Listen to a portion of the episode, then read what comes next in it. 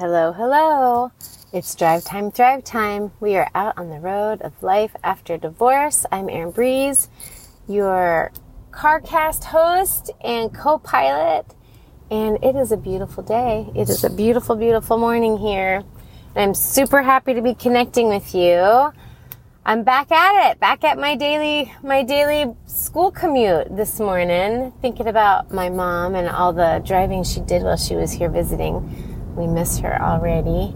And um, of course, she left the fridge stocked full of all kinds of goodness, reminding me that, um, you know, some it's those simple things, right? It's like the food, the the food of family.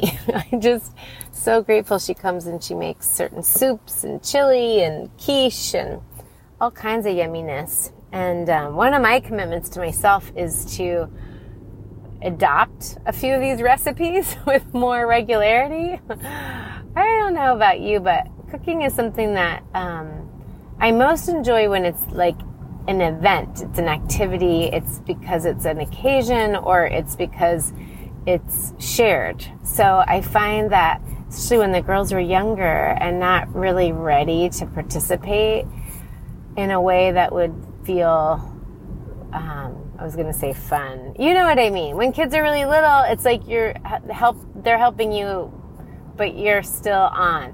Right? As once we have other adults to cook with, it can be really fun because you're actually sharing sharing it. Uh, and I want to do more of that. My girls are 9 and 14 now, and Harper cooks for herself can often. Ray there's a few things that she likes to make for herself. Um, they're great in the kitchen and could that could soup certainly be more of a family activity now that they're older that I'm wanting to embrace. And the I find that those if you do some of that, right, preparation preparation can create so much flow for us and especially if you like our family find that certain sports seasons mean that there's a ton of coming and going at unusual hours or hours just that interrupt dinner flow how wonderful to walk in the door and already have homemade soup and, or chili to heat up. Um, it, it's just, it was been so great these last two weeks to have that.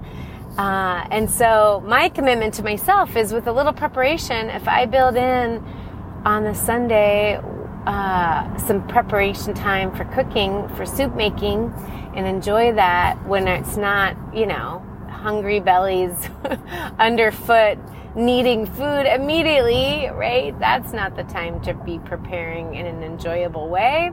So I'm going to work on that. And maybe that inspires you in some way to, is there something that you can plan ahead and just make it that much easier so you, you also can walk in the door and it's just there and at the ready, maybe there's something that comes to mind. And maybe there's also something that comes to mind that reminds you of home in a way that you haven't made in a while or that you want to connect to your kids around, to share in stories, family memories, sometimes we it's those simple things. It's those really simple things that are part of the heart of our family culture and our our shared traditions that we can um, bring forward because food is such a central part of traditions right? We're always talking about what we're eating and why. And so it can be such a wonderful way even when it's not the actual occasion to make something that connects to a holiday. Yep so, all right, what are we going to talk about today? Well, here's here's what. So before we fully transition, make a note, mental note if you're driving, actual note if you're not of the the menu item. What's one meal that you would like to bring in that really speaks to you, uh, and that would add a sense of continuity in your family and just celebration or connection to tradition in a meaningful way? And then when can you do that? when can you do that to make it easier on yourself? Can you do it on a weekend and put it in the freezer and just defrost? Does it can it just be ready at, the at the ready, ready at the ready, like the soup and chili example? Uh, and have fun with that, especially it's fall. It's fall now, so it's a wonderful time to. I feel like like I don't know, we're in more and sometimes there's different foods, right, that we gravitate toward with the change in season that can feel really um, nice to set that intention and start to enjoy those things. Um, all right, so this morning actually early early 6.30 which is early for me for a zoom meeting i was on a zoom call with um, marketing consultants i'm working with and they are pakistani and we had an interesting conversation around the culture of divorce and something stood out to me um, that ali said which was that in his culture, like in certain communities, in, in certain Pakistani communities, he's, this is what he said. He said, divorce is worse than death. Worse than death is the perception of this happening. And that's pretty significant, right? Like that takes your breath away a little bit to imagine what that would feel like if the cultural narrative was that strong. And it got me thinking about a couple things. One is that it is it is a luxury in a way, um, in a big way, the kind of freedom that that I certainly feel about making around making the decision. Right? That I know not all women have that same permission cultural permission, right? And even here in the US, there's still so much stigma and shame and blame that can be handed around depending on our community, our cultural, religious community, what we, um, where we live, how we were raised, all of those things, right? So I know that it's not um, uniform, our experience around this. But for most of us, it's not quite that extreme, this idea that it's worse than death. But I know that that would ring true for some of you. And maybe if not for you, it's part of the legacy. Maybe that feels like it's only one or two generations where that would be true for you in your family. And so I want to explore that some with you because it, you know, I talk about divorce as this divine disruption and I do understand that that's a big leap for some of us to make and bigger for others to make. This concept that it could even be something purposeful, something ultimately um, beautiful, not because of the divorce itself, but because of what the awakening that that that that it can that can happen alongside this. It can be catalytic, right?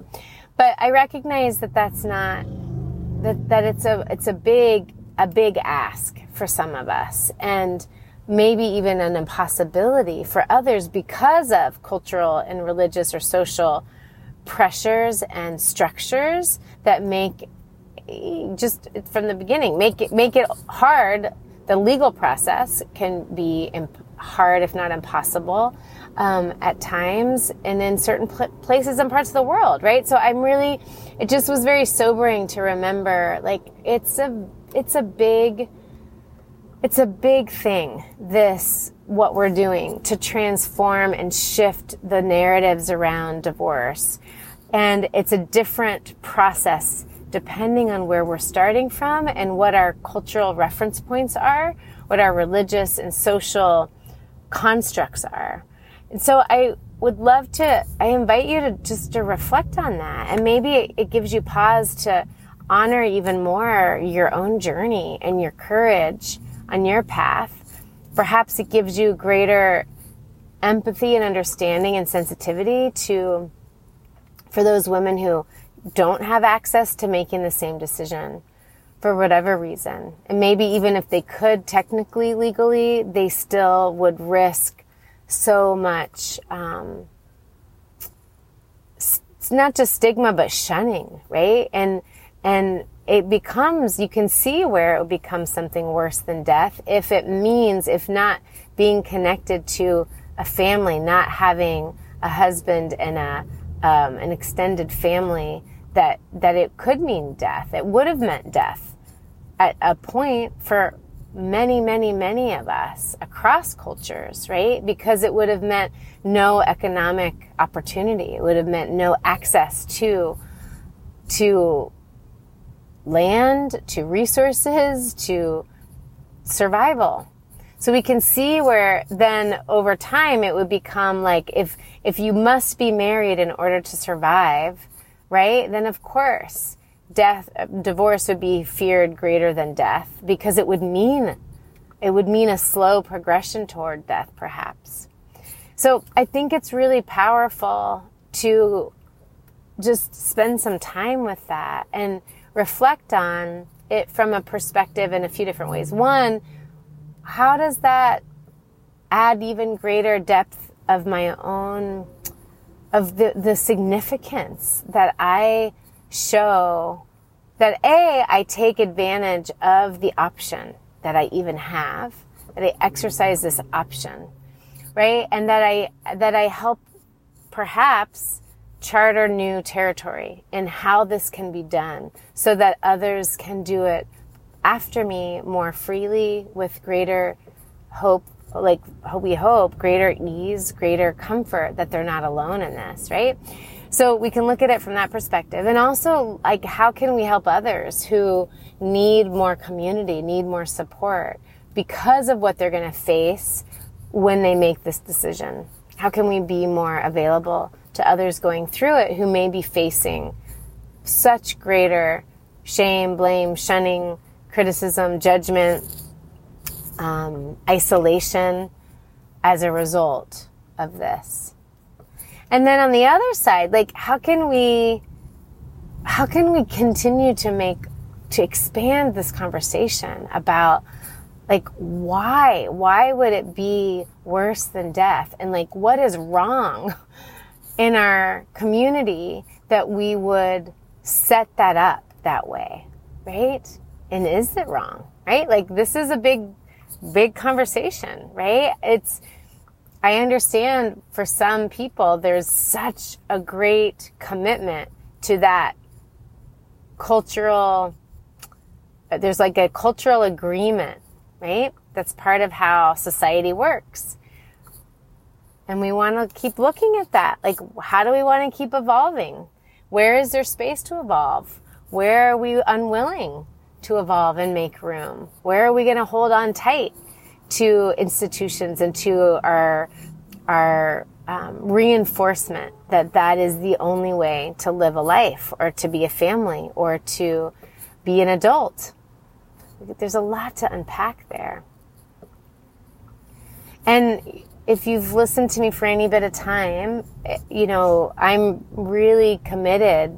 Like my, my mission in this is to make more room, make more space for the experience of divorce and to transform the experience for those of us going through it and our families away from the shame and the blame and the stigma and the pain of it this, I mean, my last episode, right, was nothing bad or wrong has happened. Why are we making this bad and wrong? And some people would say, well, it just is. Because marriage was a, you know, their vows were said and it's supposed to be permanent, right? Well, at what expense and at whose expense? At what cost is that sought? At what cost? At whose expense? So it's a big topic. It's super big. And it's really important to look at, again, from like our own personal journey and from our family legacy, but also much broader than that. Like this bigger um, understanding now that divorce is happening. That institution of marriage is getting evaluated. It's getting revised. Where we have more freedom now to say, this is what I want and don't want. This is what I will not accept. This is what I won't sign up for. But we don't all have that voice yet. We don't all have that voice yet. We don't all have the freedom to enter into, right? And that's part of what's so sobering about this idea of it's worse than death because it's worse than death often also in the place, same places where women have the least freedom to choose it's not a it's a big thing it's a really big thing so i just want to I guess it's such a big topic. Like, I think invite you to reflect on your own journey and your own courage. Invite you to continue to heal and release anything that was given to you that isn't yours to carry. Judgments around wrongness or badness that, that you know in your heart and your truth are not, are somebody else's, um, rules that you are going to choose to rewrite for yourself and write on your own terms. And first and foremost, write on your own terms and then share those new terms, right? With, with your friends and family and ultimately with your children so that they don't feel the same level of oppression by those rules if that's how it has felt for you. Because we deserve to be able to be free in all ways and find marriage and long term partnership if that enhances our freedom. But also be able to say no, thank you if that's not something that we want. Um, and we don't all have that say. So it's a big thing, worse than death. It's a really big thing. And I hope for all of us that we can find and, and give ourselves ever greater permission to experience all of life in a way that honors who we truly are, what we truly want, that we get to we get to write our own script. We get to narrate our life journey. And we get to heal from any places where we have experienced pain because of these rules that come from those before us. These are really old rules, and some of them need not apply. But it's easier said than done. It's easier said than done.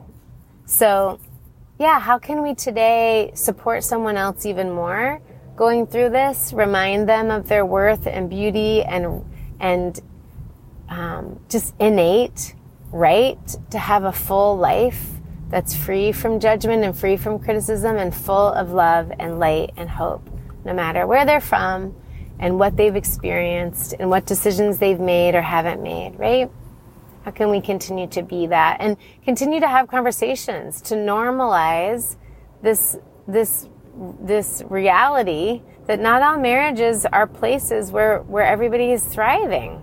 And if we're like, at what expense? Whose expense are we willing to stay in and in relationships that don't give our give us freedom, right? And then recognize that not everybody has that choice, and that that's really that's where we are. That's where we are as a as a global human species. We don't all have the right that we that I certainly get to have, and that I know so many of you get to have to say, this isn't working for me and I'm going to pursue my life independently, right? Like it's a big thing, independence and being able to embrace our own independence is not something that everybody gets to do to really be out in the world. And it's interesting too, this notion, this, the concept of independence and freedom, right? Because sometimes that in and of itself also creates a lot of discomfort being out on our own as women when we've been taught perhaps that we're supposed to be in a relationship that we're supposed to be somebody's partner that we're that that's supposed to be the part of our identity that is the most important. Well what if it's not for us? Like then what? What if we would like to have an autonomy and a sense of being a free being. Being a free being on our in our own way whatever that is. So i would love for you today to to reflect on anything that's come up but especially this notion of like how in what ways do you feel totally free? Where do you notice that you don't feel free? And what steps can you take do you choose to take to explore that like to free yourself to give yourself ever greater permission to be honest with yourself about it to notice where you don't feel free to begin to move toward greater freedom in whatever area of your life. Right? That can have to do with relationships and sexuality. It can have to do with your your career, your profession, and fully freely pursuing something that maybe you never felt you had the right to pursue or were supported to pursue and maybe it's time, right? And how can we also continue to give our children the language around that they get to choose? That they get to choose and they get to choose for the reasons that will allow them to grow and thrive, not, we hope, for reasons that have to do with obligation, with cultural or societal obligation and how do they tell the difference, right? And how do they really get to have their own free will in this space that can feel so complicated and multi layered? How do we do that? Is it possible? These are big questions for us to sit with. So, how can we begin in our own family? Noticing, have we, you know, do we, have we shamed any or judged anyone related to their desire to be free? And, and say no to something that others have said yes to. You know, it's interesting that like sometimes we become, if we feel like, well, we had to do it, we want everybody else to then have to do it, whatever that it, it is, right? How did, how dare she say no to the thing that I felt pressured to say yes to when it comes to a cultural or social norm? And we got to look at that. We do that. We often do that. We toed the line, so then we want the next person and and we really want to look at that because then we become complicit in perpetuating some of these things that create so much pain and and harm to others. Big stuff big stuff on a on a tuesday morning.